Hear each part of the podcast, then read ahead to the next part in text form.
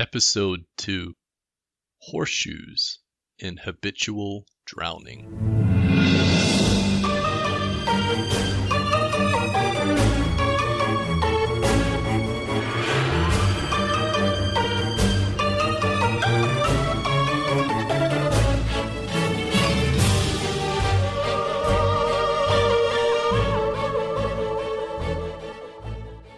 Welcome to episode two of the Adventures in Lollygagging podcast. This is an actual play RPG podcast using the Zweihander RPG system. It's a D100 system. Uh, it's pretty nice. It's pretty cool. Uh, it's done by Grim Perilous Studios, who are completely and totally unaffiliated with us. And after listening to us, we'll probably want to stay that way. Uh, so uh, we're going to talk a little bit about our characters really quickly here. There's six people at the table. We've only had episode one so far. So just just to familiarize the listeners with the sound of the the person's voice who's playing each character, we're just going to go around really quickly. So give us your real name, give us your character name, and then like describe your character in four words or fewer. So starting on my left, Melissa. Hi, I'm Melissa, and my character name is Zofia.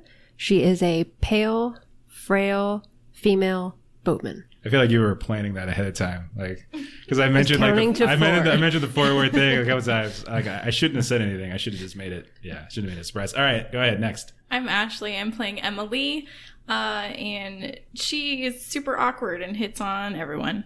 Okay, right. I like how like the whole missing hand thing wasn't even part of that. That was awesome. Yeah. Okay. I'm Keith, and I'm playing a Bruno, everyone's favorite fat man. Okay. I'm long. Do we have a least favorite fat man in the group? Not yet. Yeah. sweet. Oh yeah, it's true. It's true. Still time. Long here, and I'm playing Chovy. Just remember, my eyes are down here because I'm really short. Look at this guy. Look at this guy. Look at this guy. All right. Next. What? Uh, I'm Josh. I'll be playing Bear. He's pretty much a big burly boy. I am Dustin, and I'm playing Erwin, and uh, he ranges from very humble to uh, very arrogant, depending upon if he's, uh, you know, succeeding or not. Okay. Okay. so like, if he's if he's succeeding at things, is he more humble or is he more arrogant? He gets more arrogant as he succeeds. All right. All right. I will hold you to that. Uh, okay. So um, we've had one episode so far. What do we remember from that first episode? I'm Everyone drunk. got drunk. Everyone got drunk. Yeah. It was Yeah. really.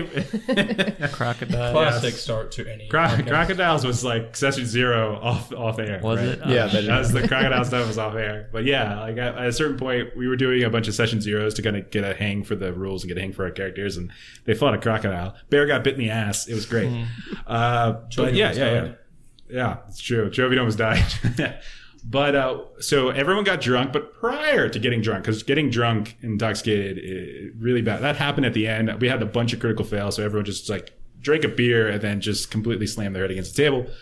What do we remember about what happened beforehand? Remember anything? Bruno, Yeah. go ahead. We weren't getting jobs, Right. and then we got a job. Yeah, they got a job. So, so uh, the podcast itself. If this is the first time listening, we play in a fairly, uh, fairly traditional kind of mid- Middle Ages, medieval, kind of on the on the cusp of Renaissance uh, uh, era. Um, we play within a, a country called the Rhine Monarchy, and the the campaign started in a port town called Weishaven. And the only person at this table who was actually from was Bruno. So Keith's character Bruno is actually a native, uh, but everybody else has been in Weishaven for some time because it's actually been a good source of work for them. But after kind of screwing up a job at some point in the past, maybe we'll hear more about in the future. Uh, but they uh, they kind of got frozen out of some gigs. Uh, but but fortunately, through Bruno's uh, through Bruno's time in Weishaven, he was able to kind of get everybody a job. Uh, do we remember what that job was and who that was for? That's for Master Zy- Zyger? Yeah, yeah, yeah, yeah. Do you remember his first name? Master. right.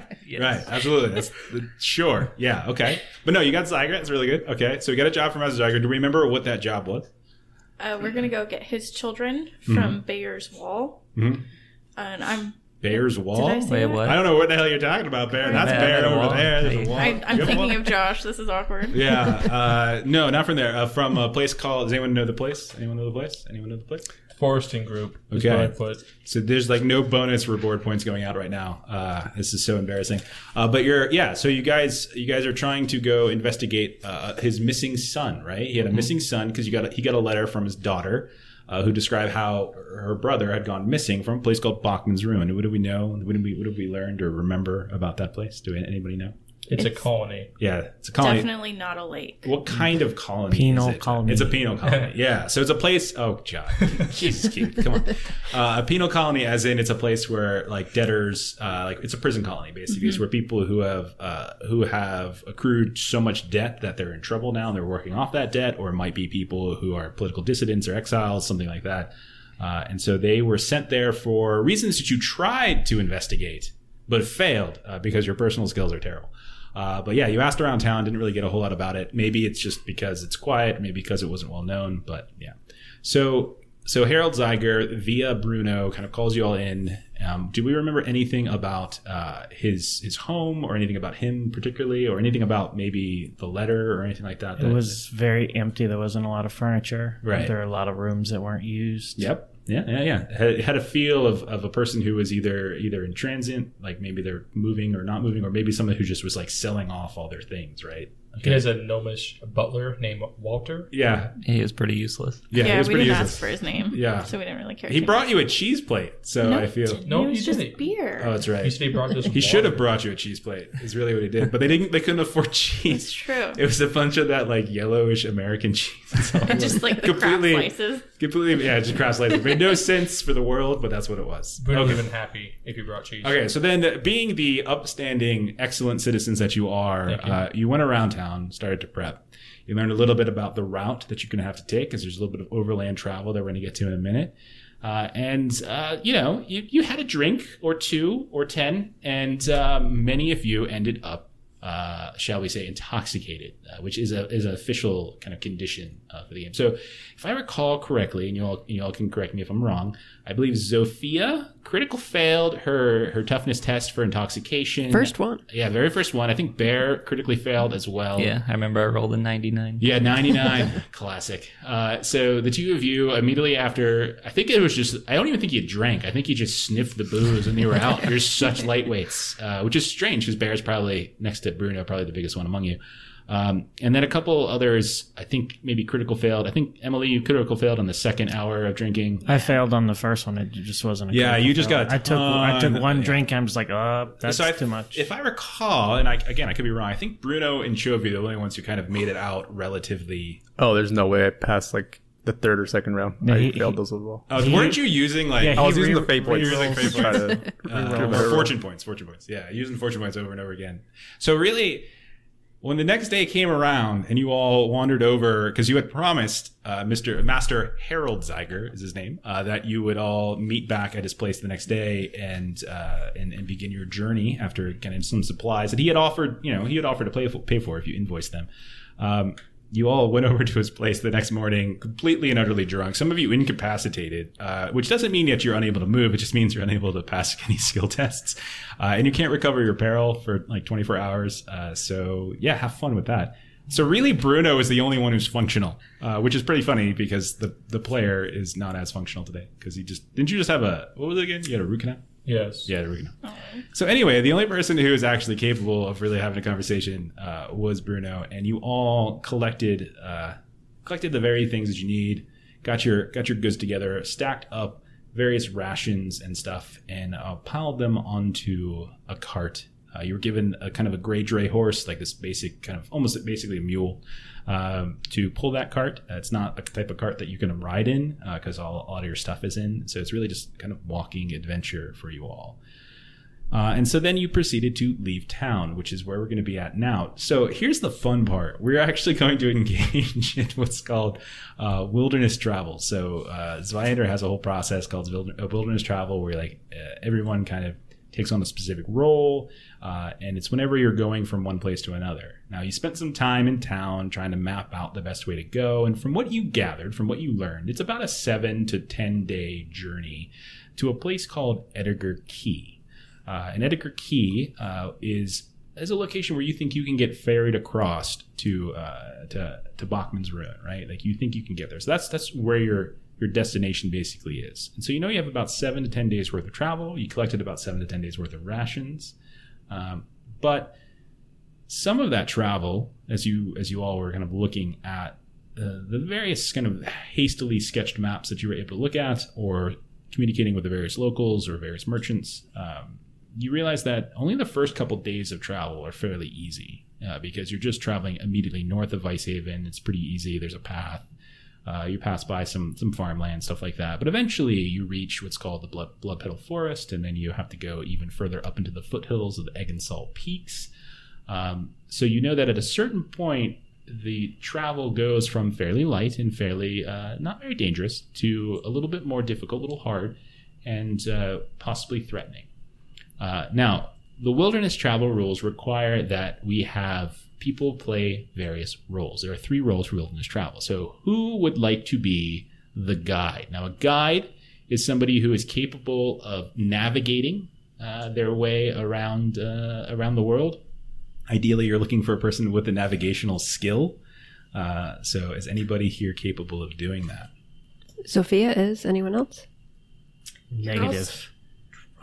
Yeah, can we? Everyone's drunk. You're going to fail your test, but Oh, uh, we're still going to put people into some roles. It's going to be very funny. I think it's hilarious.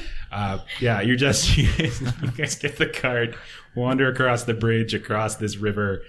You look out, and all of you are just like, "This is a bad day. this was this was a really bad day." Uh, very Just holding professional. onto the cart so I don't fall over. Okay, so uh, so as far as I understand it, then we're gonna have uh, Zofia is gonna be the one that is guiding the journey. Uh, all right. Okay, so then the other another role we have is uh, what's called survivalist. This is a person who's kind of going to be taking care of the camp, making sure that if at any point you're looking to sort of sleep for the night, or if you need to find some firewood, or kind of collect some some food, or scrounge some scrounge some food around, that's the person who would kind of want to take care of that. Ideally, this is a person who has a rank in the survival skills. Anybody around here capable of doing this? Also negative. Does anybody I a don't have in it, but I have a decently high perception for Okay. survival. Okay, all right. Anybody have a rank in survival? No. No. I'm pretty sure you're all gonna die within the first two days of your journey north, and we're just gonna reroll characters. It's gonna be great. Uh, so who would like who would like to do it? Someone's gotta. Bruno will do it. All right, all right, all right. Um, and then finally, uh, the last role is the person who what's called a scout, and so the scout is the person who would kind of go ahead of the group, uh, and they're going to be looking out for signs of danger. So it's, these are people who are capable of being fairly stealthy uh, to avoid detection of potential wild animals or brigands or highwaymen, stuff like that. Anybody got a skill rank in stealth? Yeah, I'll take on that role. All right, Chovy. Excellent, excellent. So we got Chovy. Now the rest of you, there's really only three. There's really only three actual roles, but you're able to assist. But you're only able to assist if you actually have a rank in the skill. So if if anybody else has a rank in stealth or a rank in survival or navigation, you definitely want to hop in on that. Anybody at all? Mm-mm. Yeah, it's rough. This is gonna go. What are your skills in? Is everyone just like gambling and combat? Ha ha ha. Jokes on you. There's not gonna be any combat. I've got uh, some rumor and some guile, but rumor has totally never not going to help me. you. Totally not going to help you in the wilderness. Didn't Got help me on the docks. Zero. Like, Can I intimidate the forest? You might be able to. That's true. Like it's certainly possible. You see a you see a squirrel wander by and just flex a little Lee bit. is just Yeah. screaming at the trees. Okay. Uh, all right. So, the, like I said, the, as you as you depart Vicehaven, the luckily, fortunately for yourselves, the first day of travel is, is relatively easy because you've a you've you've traveled this before, um, and b it's mostly path and, some of it's road. As uh, the further out you get away from Vicehaven, the less cobblestone road you actually have. It's mostly just path uh, at a certain point. But you're passing by like farmlands, uh, people who are trying to set up some sort of homesteads up here. The north side of Vice Haven isn't as fertile as the south side, but there's still people who are trying to do it. Um, and so it's really not too difficult. Doesn't really require. I'm not going to actually call for the roll check just yet, uh, simply because there's really no need. You just you just keep the coast on your left, uh, and then and go straight, right? Uh, and it isn't until you reach kind of the end of that section of, of homesteaders, maybe maybe by the maybe by sunset of your first day, like the definitely the heat is wearing on you guys. Uh, not the heat, excuse me. The cold is uh, wear, wearing on you guys. Like you're feeling this. You're getting the sweats from your hangovers. Uh, some of you are just not feeling it. Chovy gets lost like five or six times in the woods, uh, and in the Where are you guys? gets lost in like a cornfield. Just like I don't, I don't know where anybody is. Starts wandering in the opposite direction. Three days later, uh, you find you find a new Chovy.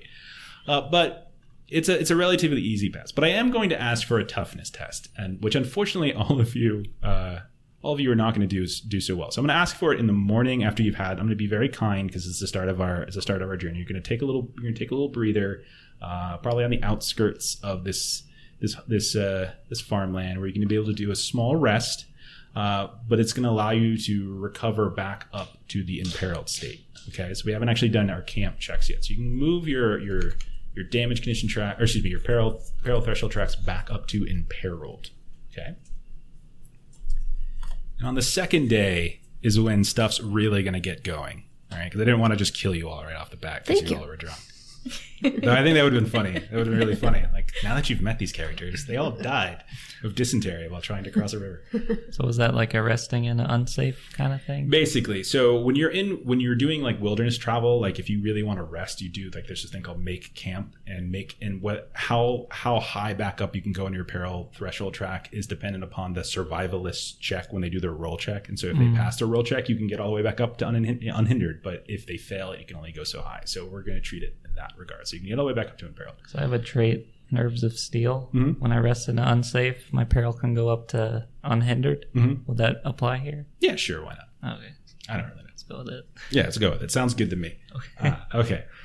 So second day, second day comes around, and you're waking up. You're already feeling better. Uh, a day's worth of rations. Hopefully, someone's keeping track of rations. Days worth of rations have gone, uh, and it's time to really start start pressing forward because there's no more there's no more farmland. There's no more clear cobblestone road. Uh, you can see all sorts of these different patches of these copses of trees ahead of you as the like the the distant western fingers of this blood petal forest are, are, are kind of crossing your path. You still have the coast on your left. You know from your research that you can you can keep to the coastline for some time, but at a certain point you have to start bearing northeastern.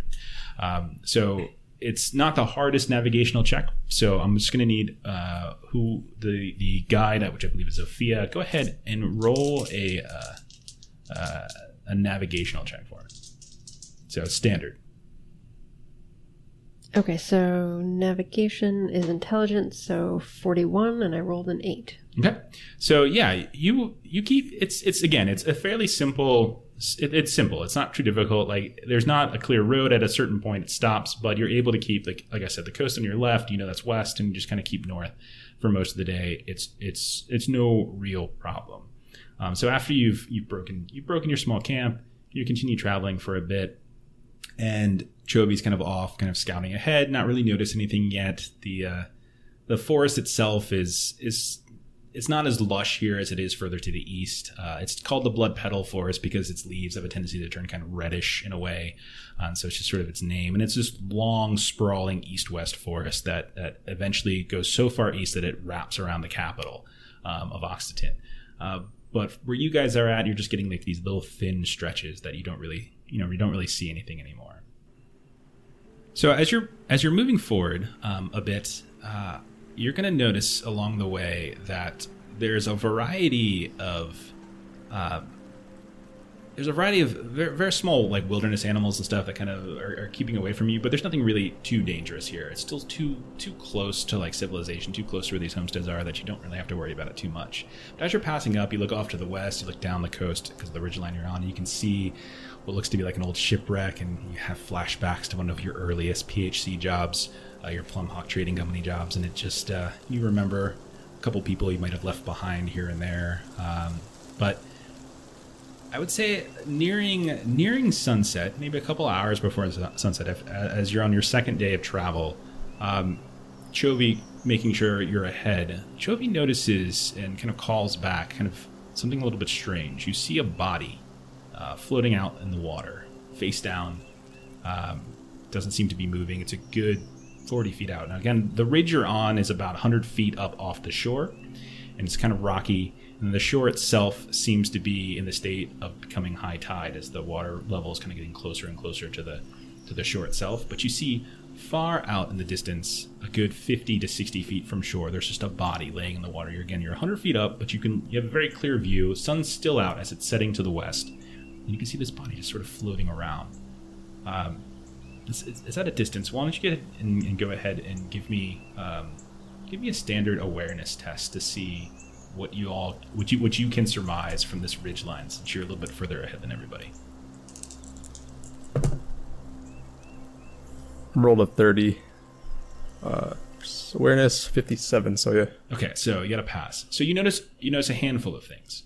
First, you notice the body is relatively small. Doesn't look to be too large. Uh, definitely bigger than you, uh, but that's not saying much. So, but it definitely looks like a, a fairly small person. Isn't moving.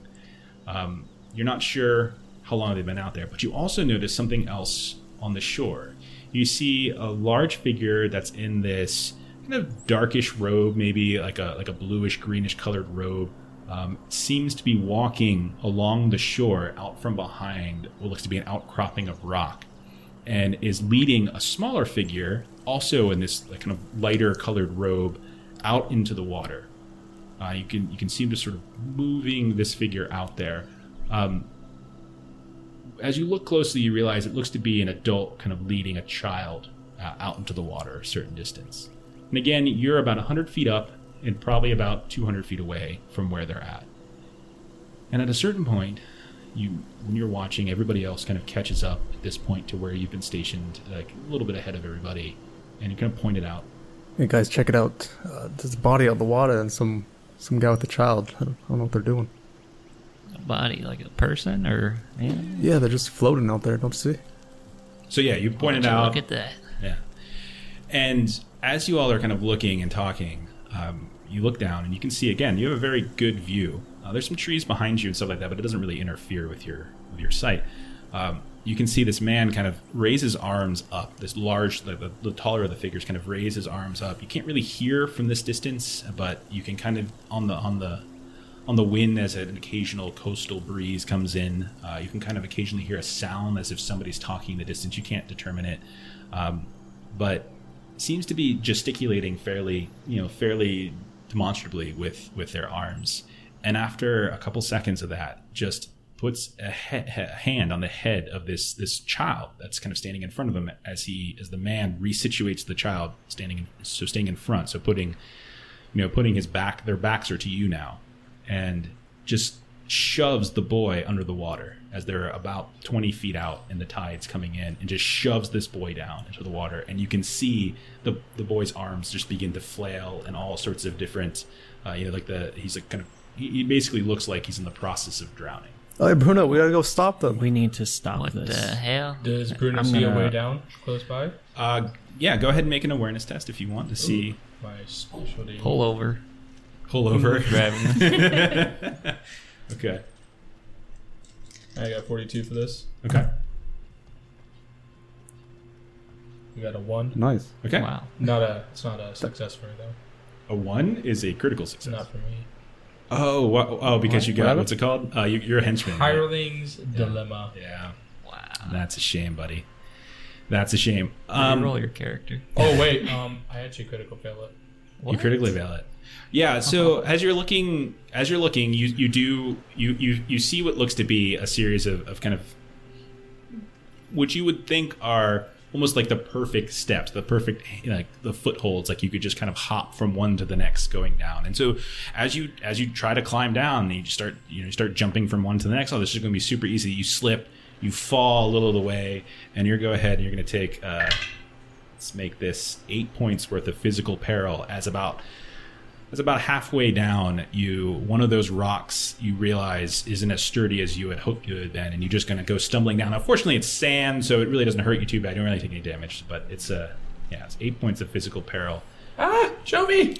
I'm gonna Catch me. try and climb down. yeah so the rest Not of that way. the rest of you can go ahead on your way down you can just go ahead and make a trivial athletic chest uh, athletics ch- not chest that's not right athletics test uh, to make your way down Easy.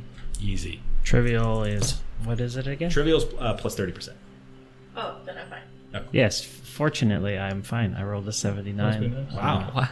But uh, I have uh, 42 plus a skill rank, which is 52, plus 30, which is 82. It's next to impossible for you to fail, but you certainly tried. I did. You certainly tried. Anybody fail? Yeah, I got 74, which fails. Okay. Anybody else fail?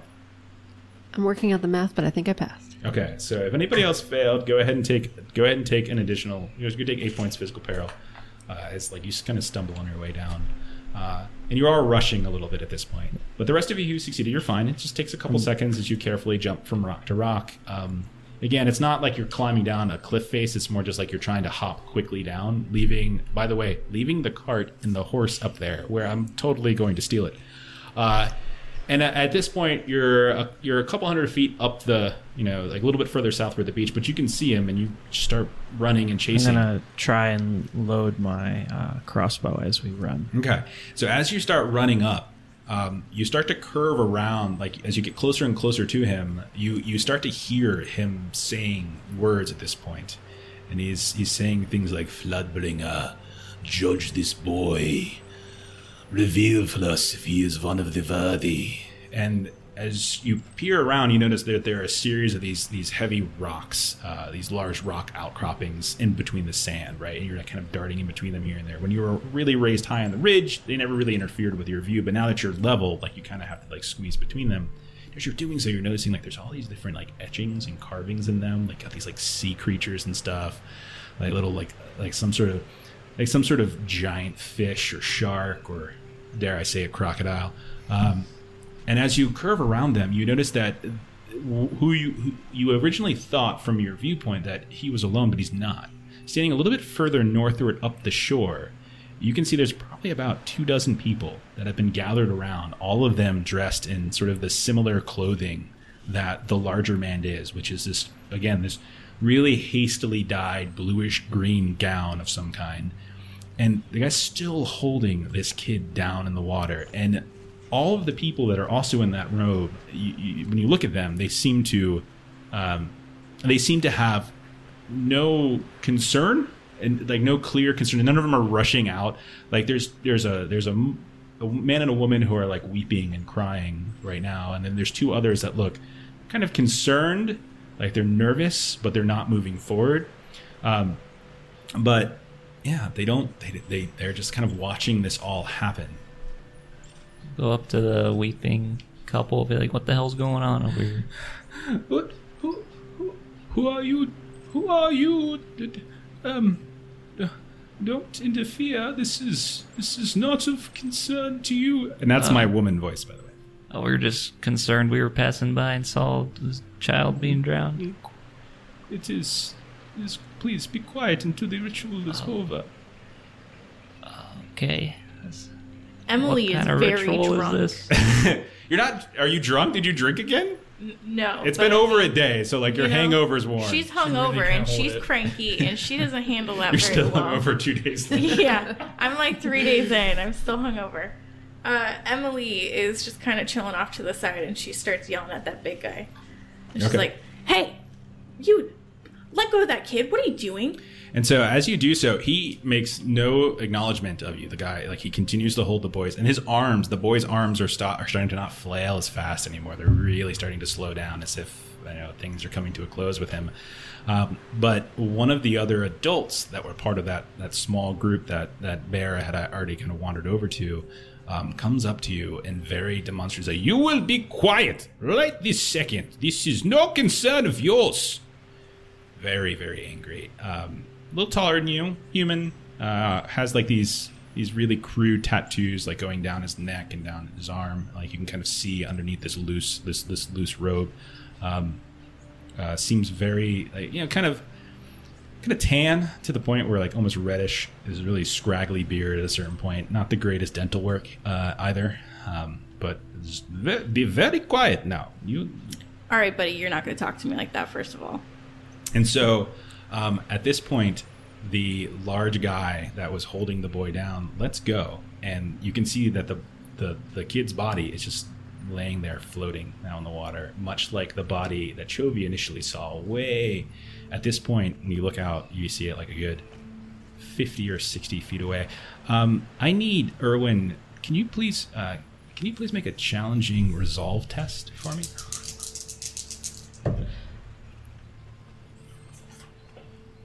So so let's get this this process down. Like call it out what what your what your you know what your degree of success is going to be, and then and then tell us what your role is.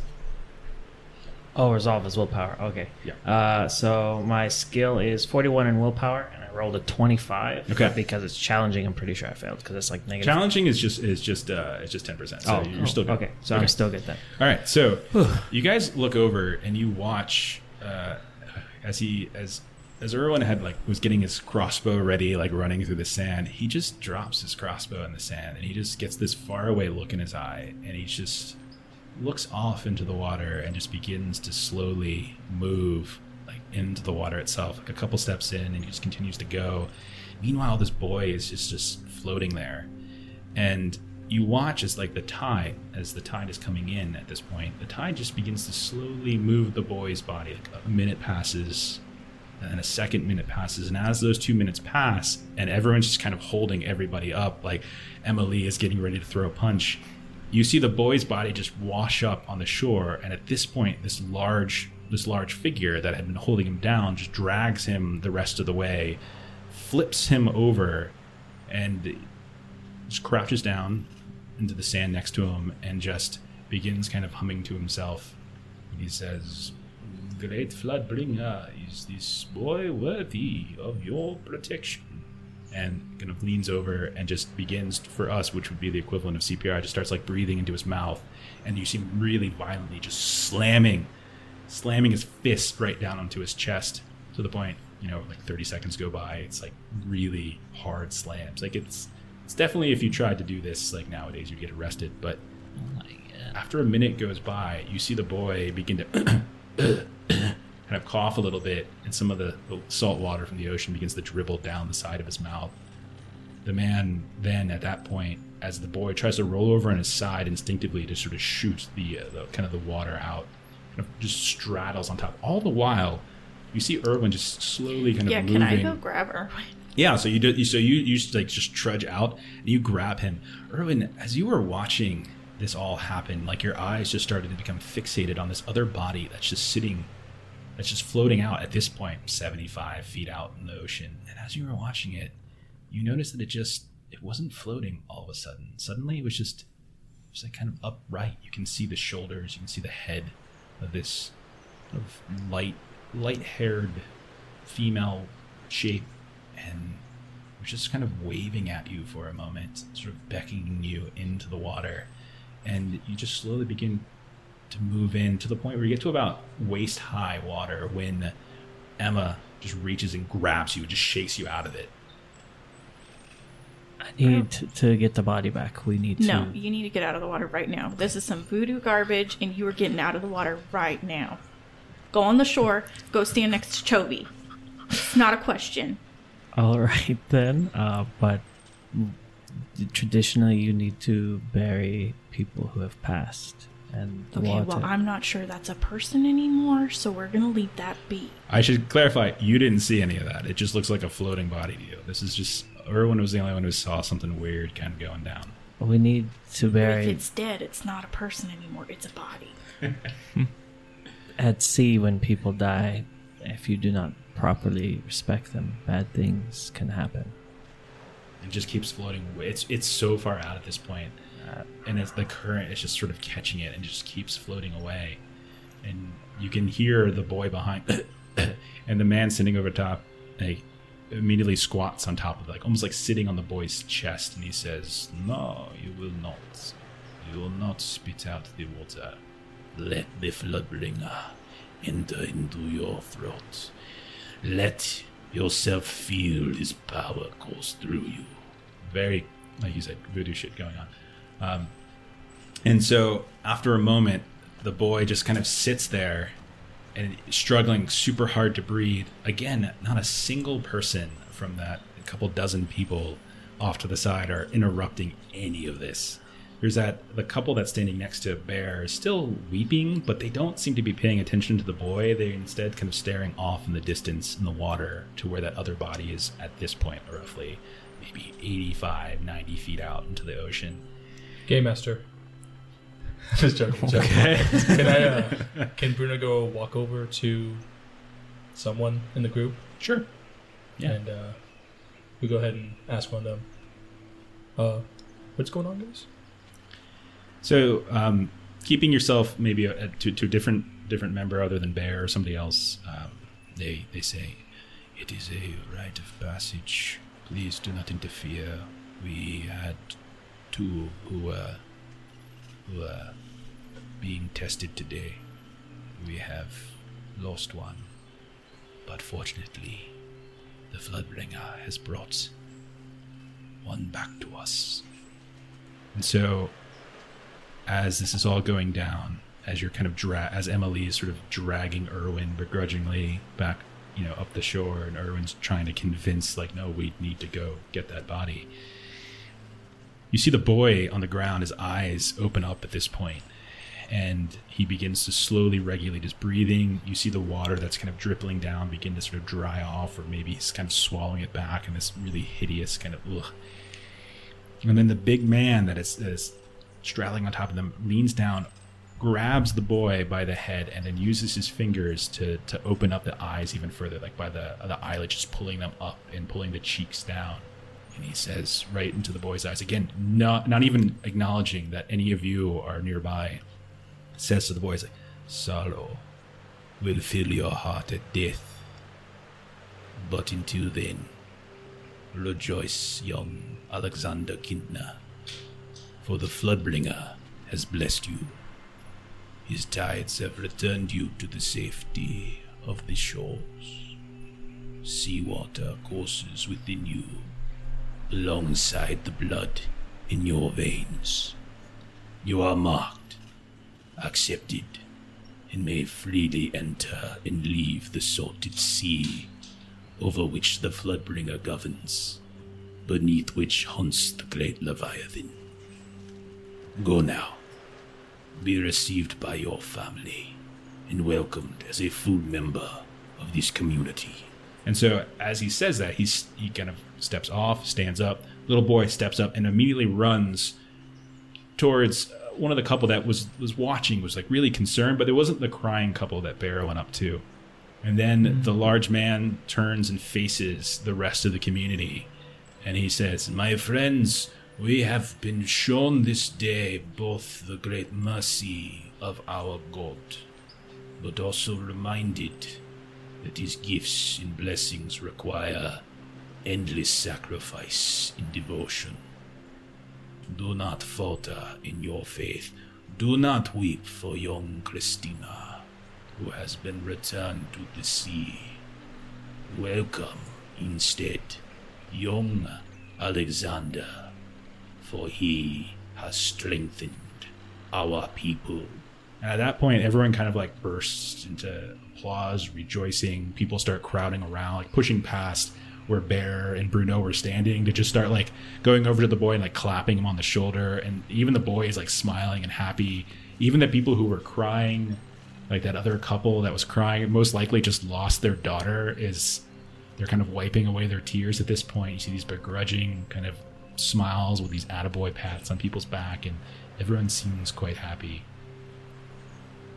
Z- Zofia, what just happened? Have you seen anything like that before? I try to generally separate myself from religious type experiences, but this seems to be part of this group's rituals and I think More it's like time a to cult. leave. Some weird stuff. And so, as y'all are talking, like, and you're talking right in clear earshot of everyone, the large man starts wandering, like, up to, like, where you all are scattered and just says, You who would interfere with our practices. You who would judge us for how we behave. You are not welcome here. You would go. Don't worry, I'll be leaving swiftly. I'll go pick up Erwin's crossbow and head over to shore to hand it to him. okay. Is anybody else doing anything? Zofia will engage him in conversation. Yeah, I thought like in combat. like, damn. Okay. You're a little outnumbered, but okay. No. Sure. What do you want to Uh, say? So, um, while I make no attempt to hide my lack of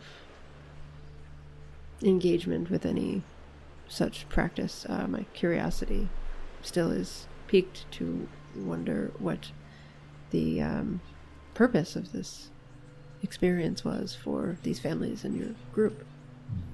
This is initiation. It is the demonstration of the movement from childhood to adulthood. This young boy, this Alexander, has been given to the sea for judgment.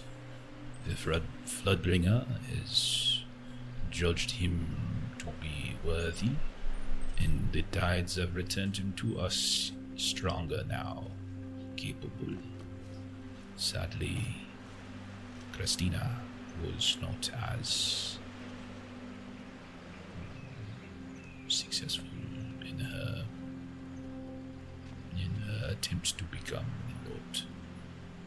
So, when you normally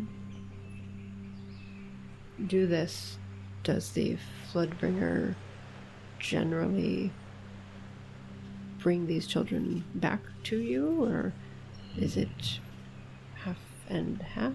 This It seems- is the will of the Floodbringer to make this decision.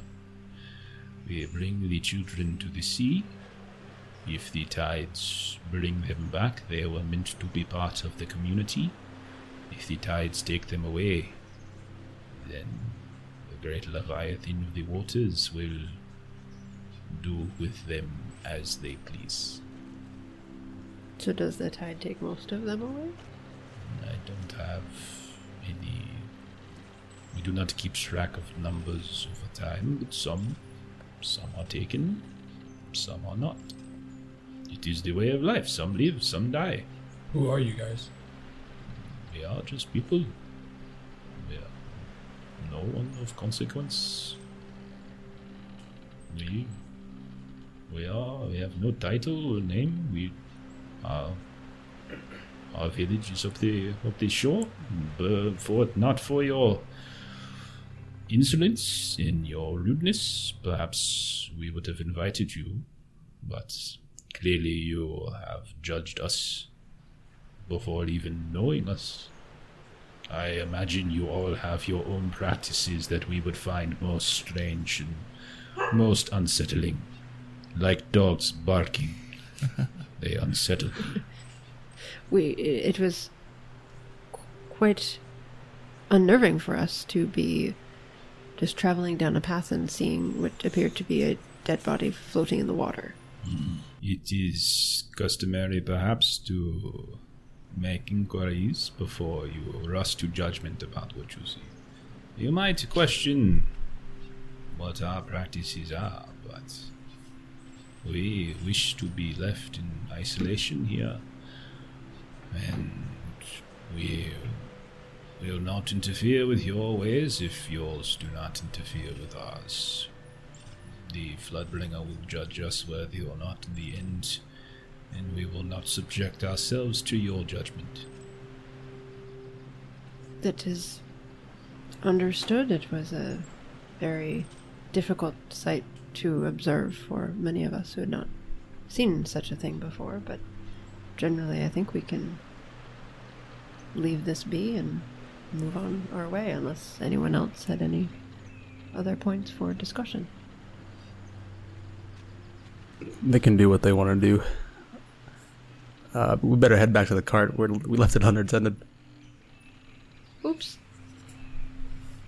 Um, Emily does walk up to that guy and she does ask him, as she goes, you know, we're sorry for the interruption. Um, my name is Emily. Um, do you perhaps any have any idea of what was making uh, my friend here act weird and start walking into the water? So you point over at Erwin. He just sort of looks over at Erwin, kind of peculiarly, takes a look at him. I do not know this man. I cannot pretend to understand what runs through his eyes and through his mind.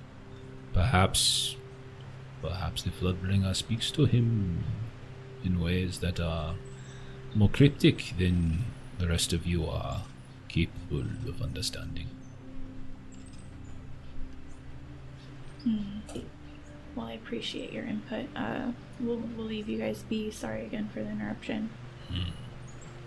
Good day too. And so it's sunset, the sun's kind of going down, and so he begins to head back. Uh, everyone kind of follows along as if it's like their flock at this point. Um, and you all return to your uh, to your carts. Uh, I'm going to assign a couple points of corruption here. Uh, so essentially, I'm going to give everyone straight up three points of corruption, uh, except for old Erwin. Uh, you're good.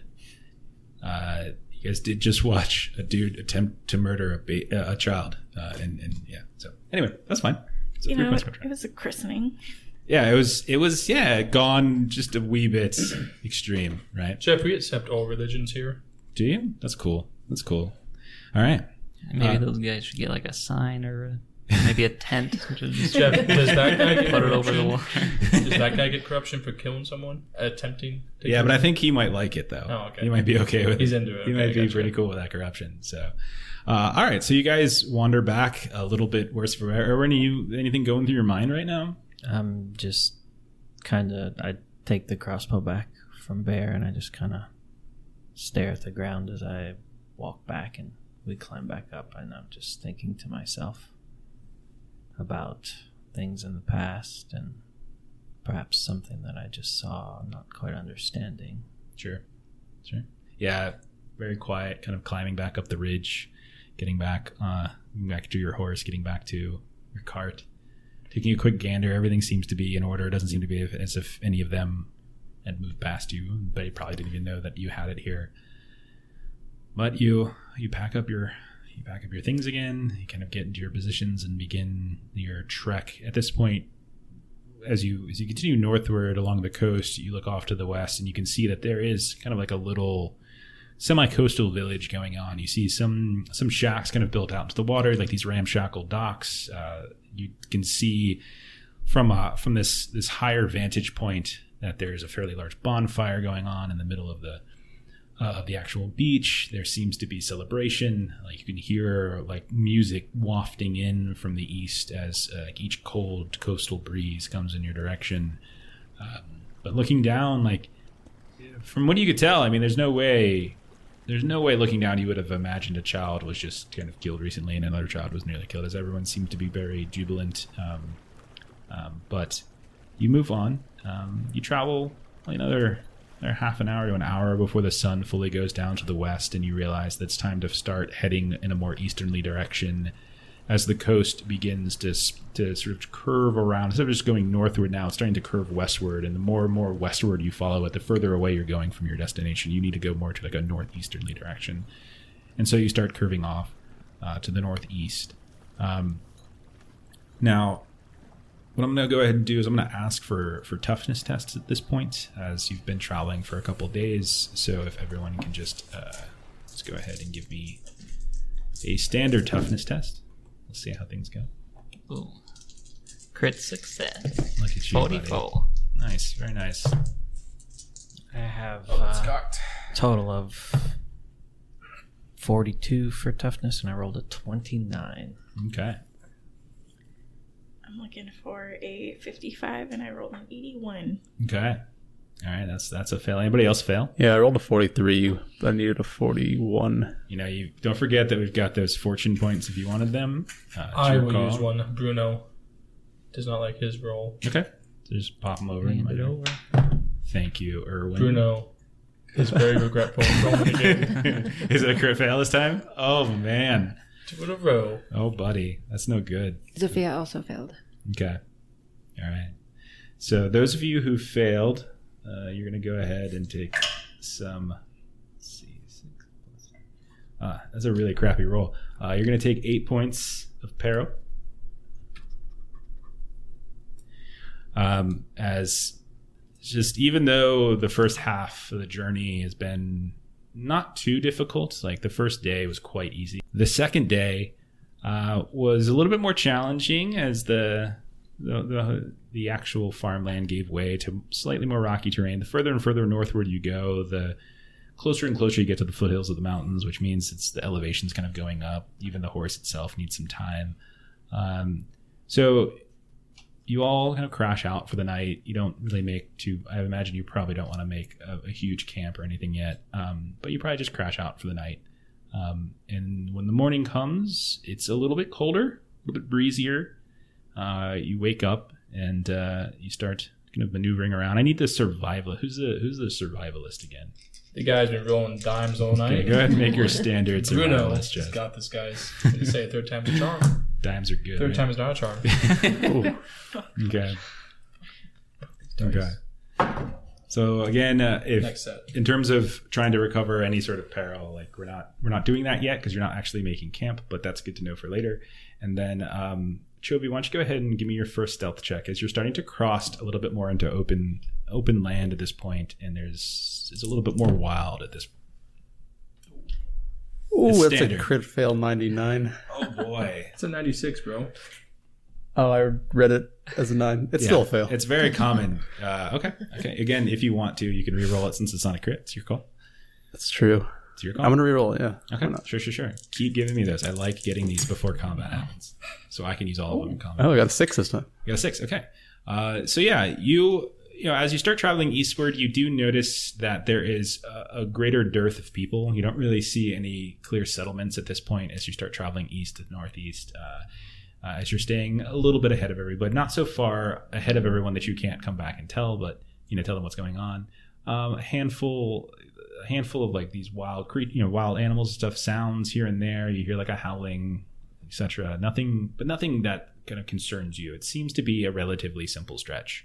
Um, and the day passes pretty uneventfully. Uh, you're able to to kind of make it across this this land, this kind of heartland here. You see the the, the foothills begin uh, begin to grow. Uh, elevation kind of goes a little bit higher, and uh, by the end of the next day, you can kind of hear uh, the sounds of what appear to be kind of a body celebration happening up over a rise. You can kind of hear the sounds of music, while you know, coming down. This the sun's going down to the west. Uh, you can hear sounds of string instruments. You can hear sounds of uh, you know of, of people kind of kind of laughing and singing and stuff like that. You see fires up on the ridge line uh, that's allowing you to kind of see the contours that you have to follow as like a small path weaves up around it. Uh, and when you've when you've curved around upwards, you seem to have come to the western sides of one of the peaks of the Eggensall Mountains, right? And you can see that you have reached this unnamed mining camp. You see a little sign, uh, like a little wooden sign with like an etched into it, just like a like a hammer and a pick, nothing particularly fancy. Um, and you can see there's all sorts of people that have been scattered about uh, in like these different places, kind of drinking, laughing, you know, singing, uh, playing various games. And when they, you know, when some of them see you come up, they few are apprehensive. Others who have probably drank a little bit more are a little bit more, uh, a little bit more happy to see you. Um, but it doesn't seem to be like a full on town. There's no buildings. You know, as you look around, it's a lot of like lean tos, uh, like these hastily built uh, built buildings. You see um, there's a handful of fires that are going, so there's some light in the camp. Um, there's got to be at least 50 people here, you would say, somewhere in that range. Uh, mixtures of humans and dwarves and, and gnomes, a couple big ogres kind of lumbering about. Um, so, is there anything you guys want to do? Jeffrey. Yes, Not sir. to derail the current situation. Yeah, Um, I crit failed that toughness test. Is that yeah. anything special? We'll talk about that later. okay, okay. So just double checking. No, you're all good. You're all good for now. Okay. I'll just wave someone down like, "Hey, ahoy! What's going on over here? Just a little party, Okay. festival." So, um, a man wanders over to you. He's got this this great big bushy beard, and he just says, "No, it's just Tuesday. It's just Oh. just, just Tuesday. Um, passing through, new workers. Not passing through. Oh, don't don't get many people passing through, but um, if you're friendly and you've got a bit of coin, welcome to share share the fire. It's come on, come on in. He kind of looks up at you because you're quite tall, and he's not. Uh, he's like, you foot sure two. you're not looking for work? I mean, we could find a person of your stature. Uh, currently on a job, but might take you up for that later. So yeah, he just ushers you, You know, Like kind a of business card. No. no, he's like, just uh, resume and three references, please. um, but he uh, he kind of claps you on the back and leads you a little bit further inward, and he just starts pointing around like, so over there we've got some food. Uh, if you uh, either if you got something to trade, we'll take it. If you got a couple rations or some found some scavenge out in the woods, we'll take it too. Gladly give you a small bow. Over there we've got handful of games. He just starts points out. You see these group of people that are like rolling dice and things like that. You see others that are like tossing horseshoes and all sorts of things going on. And just like, yeah, it's just um, work hard, play hard, right? It's it's the phrase. Words to live it? by. Right, it certainly is. What's your name? Uh, bear. Bear. No, nice to meet you. Had the pleasure of getting yours. Uh, I'm Udi. Udi. Yeah, Udi. A fine name. It's yeah, I think it is. Uh, I hope it's very kind. Um, but yeah, take a load off. You know, um, you're yeah, friends of the crown, friends friends of us. and It's too dark out there for you to be camping anywhere further further away. So True enough. Safety in numbers and all that. Yeah, you got that right. Got that right. So, uh, but yeah, and uh, anybody? Yeah. You guys uh want to camp up here? Seems like a nice little place. Change of pace. Yeah, so this is one of those situations where if you wanted to camp here, you really wouldn't have to worry about any of the negative effects of because this seems to be a fairly friendly place, unless you're incredibly distrustful of these people. What time of day was it? I mean, they're not murdering kids, but you know, whatever. Uh, no, it's it's nighttime. It's Is it? it's it's Okay. evening. We yeah. can change that. Yeah. okay. Do we see any? You guys, you guys see this this coastal town like a day of the west? They're freaking crazy. Yeah, yeah. Oh, Jim, you're talking about Jim? Yeah, yeah. He's crazy. He just loves killing the kids.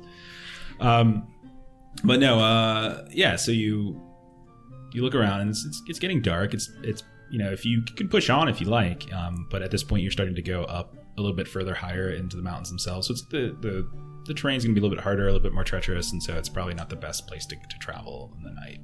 I'm going to uh, find uh, a place where I could perhaps get a drink. Okay. Okay. Okay.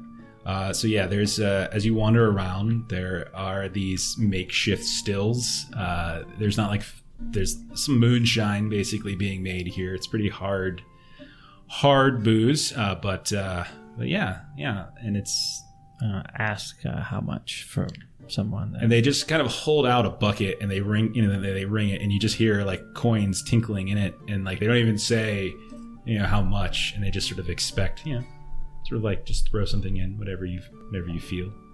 Like a tip jar kind of thing. a little bit yeah a little bit. So uh but yeah you can go ahead if you if you like. Uh it's a it's gonna it's some heavy you ever drink moonshine in real life? Yeah it's it's it's rough buddy. Uh but go ahead and you can make your toughness test if you're gonna drink for an hour. And again you can always let yourself you can always choose to fail this if you just want to become intoxicated. You can totally do that. Or you can roll your toughness test to see how long you long you, long you last um, there's a couple things going on here and there. There's a couple games. There's a couple people talking. So you guys gonna do whatever you like right now. Yeah, let's kick it for the night. I'll just jump in some games that are going on. Okay. Zofia will join. Okay, so there's so there's two things that seems to be of the most interest to people. There's a lot of little dice poker going on, and then there's all these. There's like this little uh, like horseshoe uh, like horseshoe tournament that's happening. Like people are playing horseshoes um, with. We were getting the you're getting the sense that this seems to be some kind of mining outfit. When you look off to the you know a little bit further to the east, you get to the east side of camp. You can see that there's a there's a path that kind of leads upwards to the mountain itself, and um, all the people that you're like kind of covered. Their faces are like covered in soot and whatnot. So these are definitely hard workers, and there's all sorts of mining equipment here and there.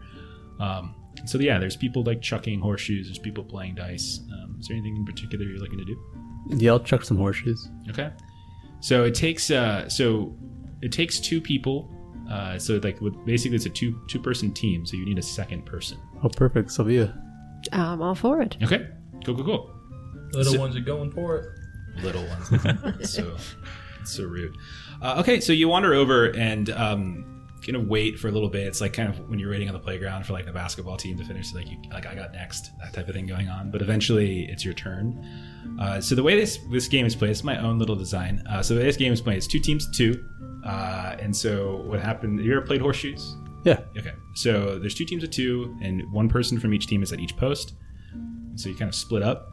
So Zofia, you head to the north side. Chovy, you head to the south side.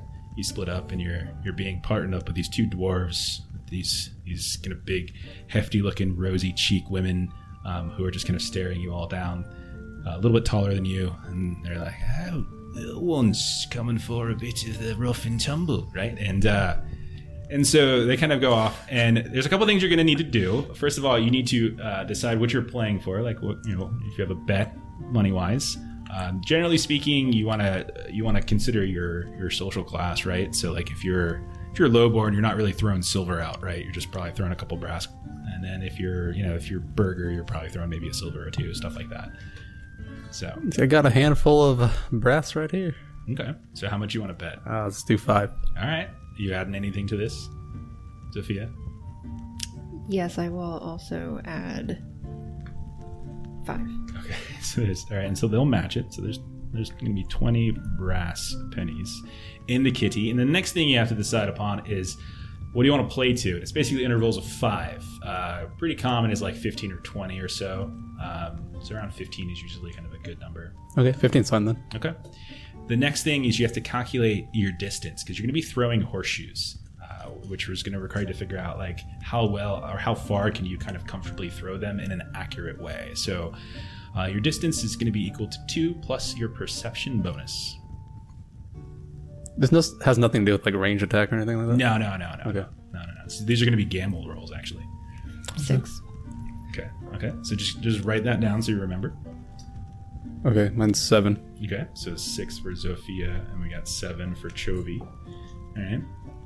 Uh, okay, so the way it works is that there's this, it's, it's a series of rounds, and um, each side goes and they throw three horseshoes, and they try to get you know as close to the the post as possible. So I'm going to require three gamble check, uh, three gambling tests, and each of those tests are going to be uh, they're going to be based upon like your pers- like what your distance is is going to determine it's going to kind of affect the difficulty.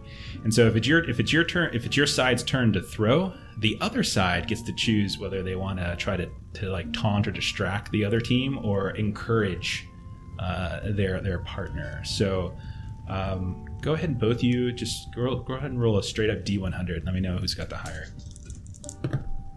63. 65. Wow, look at that. Okay, so so Chovy's gonna go ahead and start going. So Chovy will Chovy be the first to throw, which means uh, which means Zofia, you can either choose to try to like taunt or distract the opponent, or you can choose to try to encourage your teammate. What do you want to do? I'm going to encourage my teammate. Okay, okay, that's ah, that's so terrible. all right, all right. So uh, this, so if you're if you're trying to encourage, it's pretty simple. Um, all you're going to be doing is rolling a leadership test. It is a standard test, so a standard leadership test. I don't have any skill ranks in leadership. I can do it anyway. Uh, if it's if you're uh, is it is it a special skill? Yes. Yes. Okay, so it's flip to fail for you. Oh boy. Oh boy. So it would have been a 76. Okay, so it's a so 76 is the worst. So when you flip the fail, you take the worst of the two. Okay. So it's so it is a 76 because flipping it would have been 67. And what, was, type of test was it? It was leadership. Fellowship. It was the standard leadership test. 43. Okay, so that's a fail. It's a fail. So what is it that you tried to say to old uh, to old Chovy over there? I'm going to say, come on, Chovy, you can do it. Put a little power to it. All right. Right. Okay. All right, and so Feeling the motivation. the other the other woman, the other the other dwarf that's that's standing next to Zofia kind of looks over at her like, what? and so instead, she's going to try to taunt you, and she's going to say, um, "Are you sure you can lift them? Right, little one like you, we might have some children's horseshoes you can throw instead." And so I'll go ahead and see how that goes. That's a that's like a 17. Uh, so yeah, that'll that'll be a pass. So now what's gonna happen is, is so when you when like someone passes like the taunt test, it basically increases the difficulty. But also, if you like you fail at your leadership, it also uh, makes it so that the that the um, what's it called uh, the difficulty of your uh, of your opponent's test is actually even easier. So when she goes to throw, and the teammate, when the other teammate's going to throw. So go ahead. And so at this point, since what your distance was seven, right? Yes. So you get a standard test, but because you were taunted uh, effectively, so uh, it's actually going to increase it to challenging. So it's a gamble test. Okay. It's a challenging gamble test. So that's minus 10. I'll be 29. Okay. So roll 29. Good luck, buddy. 91. 91. 91. so your first one just goes sailing wide, nearly hits Zofia right in the head. So you get a second one. You get three horseshoes. Okay. Four. Four. Okay. So the next one, you see it land really, really close to the post itself. Doesn't ring around it, but it's it's pretty damn close. And then roll your third. Uh, 43. Let's fail. Okay, so you got one close, and then she's gonna go as well. Uh, she has standard. She has standard here. Uh, that's a fail. Uh, that's a success, and that's a success. She gets two successes, and you get one success, which means they get a point because the Oh. two the, the your success and her success cancel out, and then the one remaining uh, they get. So they're up to one. Now we switch to the other side. Do you want to try to encourage No, I'm going to taunt. Okay. All right. So, uh, so you can choose. You can kind of choose whatever you like. You can choose if you want to try to do like intimidation, or if you want to try to use a guile test, is fine. Or if you want to like flirt with them, you can try to do charm. It's up to you. You tell me what you do. Uh, I'll do Guile. Okay. Okay. What does Guile even mean? Uh, so guile is essentially, yeah. what? It's ghouly. Sonic Uh, Boom. It's Gweely. Yeah. Sonic Boom. Sonic. Um, so so guile is is your ability to kind of uh, kind of lie or misdirect and, and kind of do all the negative. It's like it's like skullduggery, like where you do all like the thievy bad stuff. Hmm. So it's like lying and, and like you know misdirecting with words and stuff like that.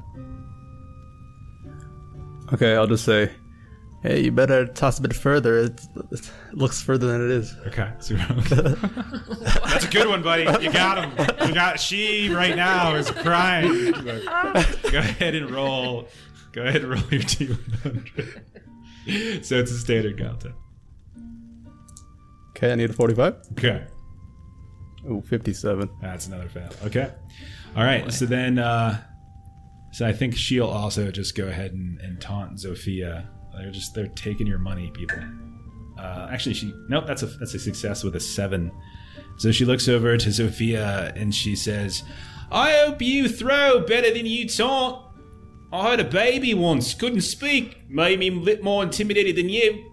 Uh, and so what is your distance with your distance was six? So you also have standard difficulty but because of the successful taunt it is increased now to challenging. So you have a challenging a challenging throw. Okay, so for maybe we should play to 10 gamble, I'm looking for a 41. okay That's a 79. okay so yours again goes on and you're welcome again if you want to go ahead and use those fortune points on this game there's money on the line You guys are losing money. all right and so do Oh. two more It's, it's just fail. Master Crit fail, Zyger. 88. okay I crit fail yeah that's fine and the, the horseshoe goes sailing so you have to go chase it down And a 63. okay so three fails Three fails. and the critical fail as well. And so then she's going to try as well. Fortunately, her distance is really bad, so these are also challenging for her. Uh, that is a success. That is another success with a 29. And finally, that's a fail. So she's got two, two successes, and so they're up now to three to your zero. All right. So then, Zofia, you're down three nothing. Uh, we're gonna play to ten because otherwise we don't. uh, we, I don't think we can afford this kind of hosting fee for our podcast host. Uh, so go ahead and choose again. Do you want to try to encourage Chovy or do you want to try to taunt the other person? Going to try to taunt. Okay. Do you have guile or charm or intimidation? Any of those three? I do not have guile. I do not have charm.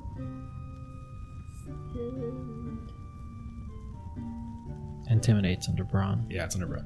thank you. No. Okay, None so so any of those, so they're, and I don't, if I recall correctly, none of them are special. Uh, so you can go ahead and pick whatever you like based upon what you're saying. So what do you say to them? And then we, based upon what you say, we can determine what skill, we- or vice versa. I'm gonna go guile, Okay, and I'm gonna say, you know, insultery. kind of sidle up and just say like, "This is just what we do. We come in, we act like we don't know what we're doing, kind of lull our opponents, but just wait. Like, this is gonna be amazing." Okay, sounds good. All right, go ahead and roll a standard Galton. So you guys are sandbagging. So she's down. Lure him in. losing on purpose. Needed a 43. or rolled a 38. Okay, so that's a success. Excellent, which means their difficulty goes up. Uh, and then you also have a standard, so you have standard tests. So roll, Okay. your, so roll your three standard Here we gamble go. tests.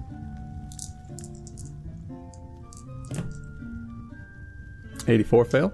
Okay. 45 a fail. Wow. 98 fail. Okay. No. Uh, on the bright side, her difficulty is up. First one's a fail. Second one's in the 90s. That's a fail.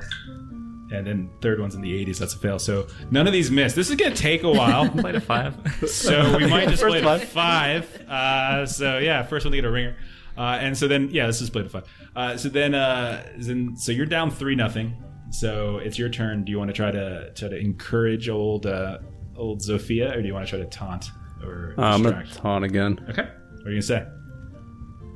You know, it's just a hustle. Uh, how about you? We double our bets. Oh no. Okay, they will double the bet. They No. they will go freely. Absolutely. So now there's Zofia looks at Chovy with a horror stricken forty face. brass. Zero brass- points, and you're like, oh, You're down three this. nothing, uh, and you're uh, you're doubling the bets. And there's now f- there's now twenty from each of you, or twenty from each side. That is. Okay, so go ahead and roll. Uh, roll it. Uh, well, you would roll your guile test to increase your increase your difficulty. All right. The, co- the opponent. Uh, crit fail. Okay. Okay. No. So basically, what that what that does is it is actually makes her her throw even easier. It actually makes it two steps easier. Mhm. So yeah, she's probably gonna wipe you out this time. Uh, so go ahead and roll your three your three gamble test. Stan. Fail 67. That is a success 26. That is a fail 95. Okay. She's gonna roll here. Forty six. That's a pass, or that's a success. Ninety something. That's a fail. Oh, sorry. Nine. That's a success. And finally, eighty nine. That's a fail. So she gets two successes, and you get one. So again, they're gonna cancel out your success, and they're up to four points to your zero. This is probably This is it right here. turnaround This right is, there. this is it. This is where we come back, Yes. right? This is where we come back. So, Zofia, probably the last round here. You're gonna lose some some brass some brass pennies. So, what do you what are you gonna do? I'm gonna look at Chovy. I'm going to. charm him. I think that's only an option the other way. Intimidate Uh, Chovy. I, I was, that's actually what I was thinking. Not not to I'll uh, allow it. Sure. not to like derail. but How difficult was my toughness test for the moonshine? oh, for the moonshine, it is. Hang on. Uh, it is hard. Hard, which is how much Twenty negative? percent. So I've failed that then, I believe. Okay. All right. So you're. I was gonna I was gonna come over drunk, but then I was Super- I'm in, I'm incapacitated now. They're like. Oh, already? I, I just takes one for me to fail. Well, no. Failing failing an intoxication test. All it does is make you intoxicated. Becoming incapacitated is if you critically fail it, or if you take so much peril. Oh, you have to do peril. Yeah, so so yeah, settle down, settle down, buddy. So does that mean you wander over drunk then? Yeah, that, that, that was the idea. Uh, so that's fourteen points of peril. Oh yeah. Bye. Bye everybody. I'm, Okay. inca- I'm incapacitated now. okay, sorry. Emily's okay. just dragging him over the car. Throws him over the shoulder, Yeah. wanders over. Yep. Okay, so while the rest of you are watching this this travesty of money going away, uh, Embarrassment. yeah, absolute embarrassment. So Zofia is going to say to Chovy, There is a lot of money on the line, but there is no one else that I believe would be able to succeed for us, so you got it. Okay, All right. Bruno walks away after hearing that.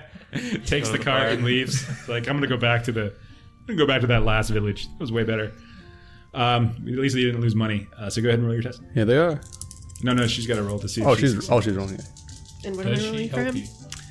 Uh, so like you're just trying to encourage him. So it's just a leadership test. Oh, that's right. Flip to fail. nice. That's a fail, no matter what you do with it. It's a 90. All right, go ahead. So it's just your standard, your standard difficulty. A six. That's a pass. That's that's a pass. That's a pass. That's a pass. There we go. A seventeen. That's a pass. That's two. Wow, look at this. Eleven crit success. Crit success. Let's go. Is a ringer, which is three points, and so she's gonna get three rolls. Okay, so here we go. If she misses all of them, you take the pot. Okay, first one is a fail. Second, second's a five, so it's a pass.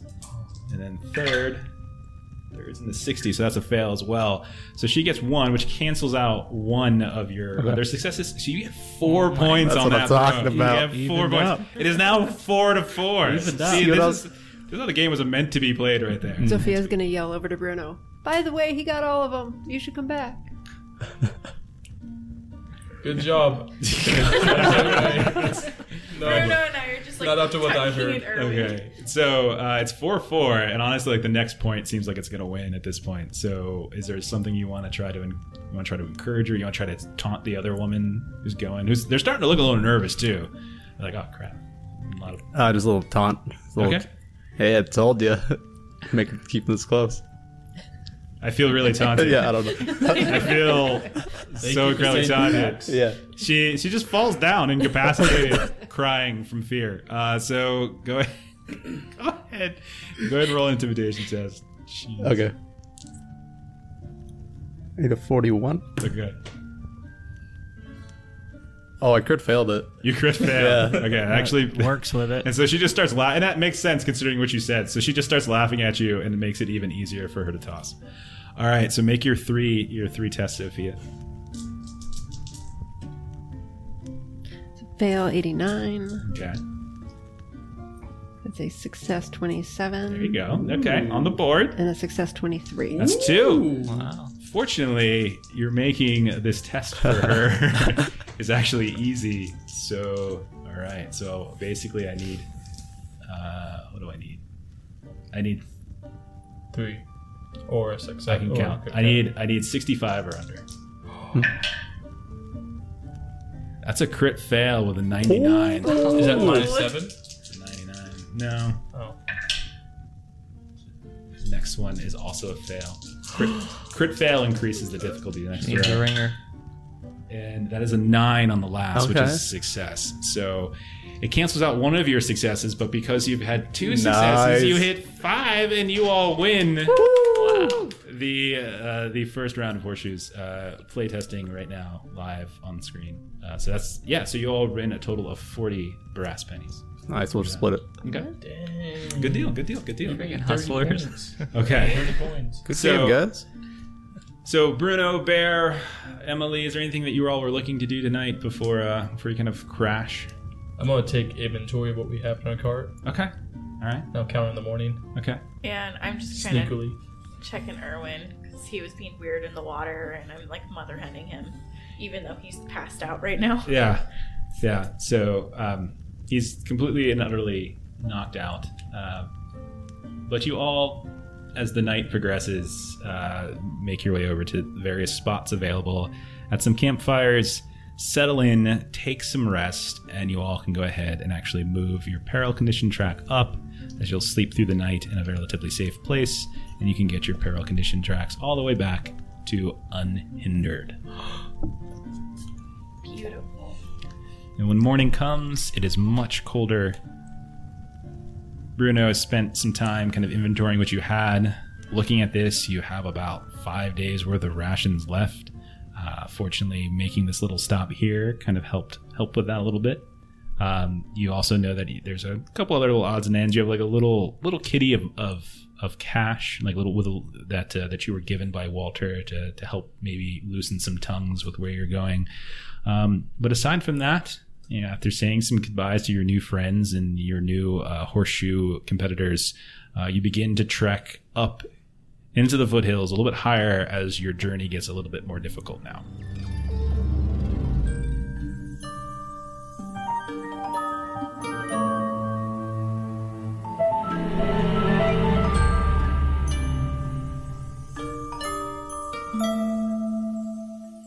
Hey everybody, it's Jeff here. I Just want to say a quick thank you for sticking through episode two of the in the Legging podcast. Uh, episode three is available right now, same place you found episodes one and two. So please go ahead and take a look at that one, give it a download, give it a listen. Uh, and if you would be so kind, head up on one of your your podcast apps, uh, whether it's uh, Apple Podcasts, Google Podcasts, Pocket Cast, whatever it might be. Uh, maybe give us a subscribe, maybe give us a like, maybe give us a review, anything like that to increase visibility in signal boosting. If you got any feedback for us, something that we would like to, you'd like us to do better, something you'd like to see more of or less of, uh, go ahead and find us on our website, thelollygaggers.com, or hit me up on Twitter at lollygaggerco. That's L O L L Y G A G G E R C O. You can also email me at jeff at lollygaggerco.com.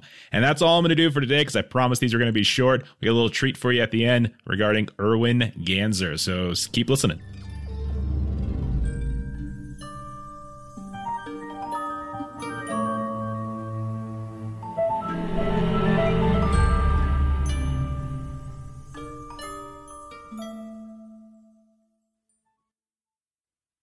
Coda.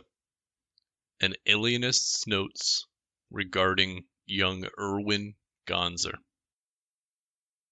Attending alienist Sigmar Elignem. Subject Erwin Ganzer, age 7. Mother Nadine deceased. Father Alphonse and Aunt Frida primary caregivers. Two siblings, older sister Judith, younger sister Silly.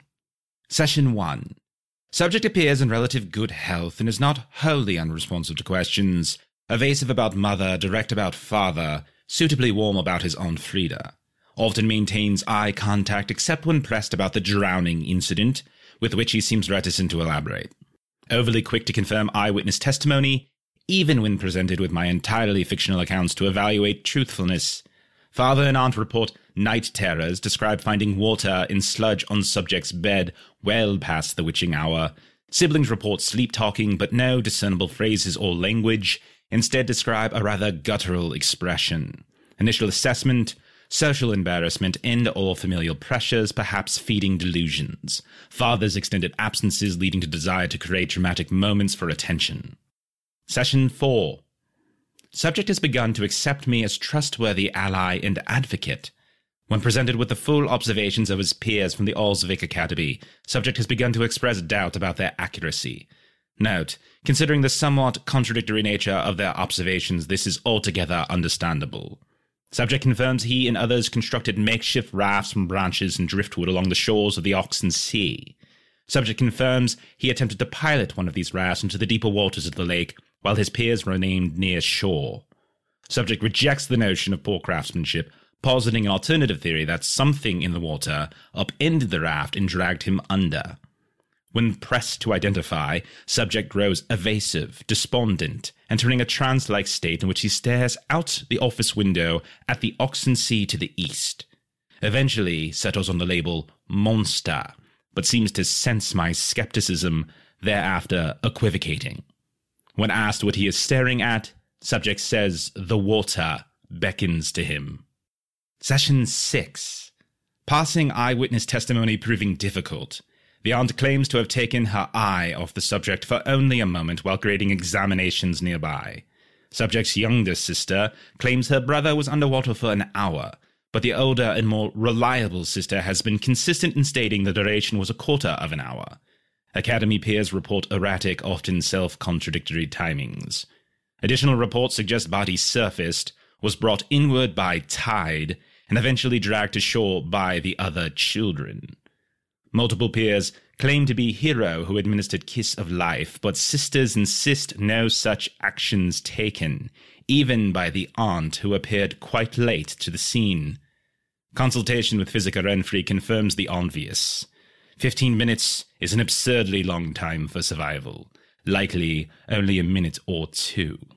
Renfrey also confirms again Obviously, that the expulsion of water in sludge is entirely common for a drowning victim, but notes with her characteristic guffaw that lake water in sludge would have cleared subject's system within the hour, and surmises night terror incidents are falsehoods at worst, or might correspond with swimming or rafting trips to lake at best. Note, subject's aunt claims most of these incidents occurred on days when subject was nowhere near lake. Session 7 Subject entirely distant today. Spent most of session staring out a window at the Oxen Sea. When I attempted to close shutters, subject reacted violently, striking me in thigh. Subject altered voice in attempt to threaten. when shutters were fully closed, subject entered fit of convulsion, spitting up lake water in sludge, ending only when shutters reopened, at which point subject claimed innocence and confusion over his location. Will recommend to father committal to Academy's asylum, psychosurgery, a likely outcome.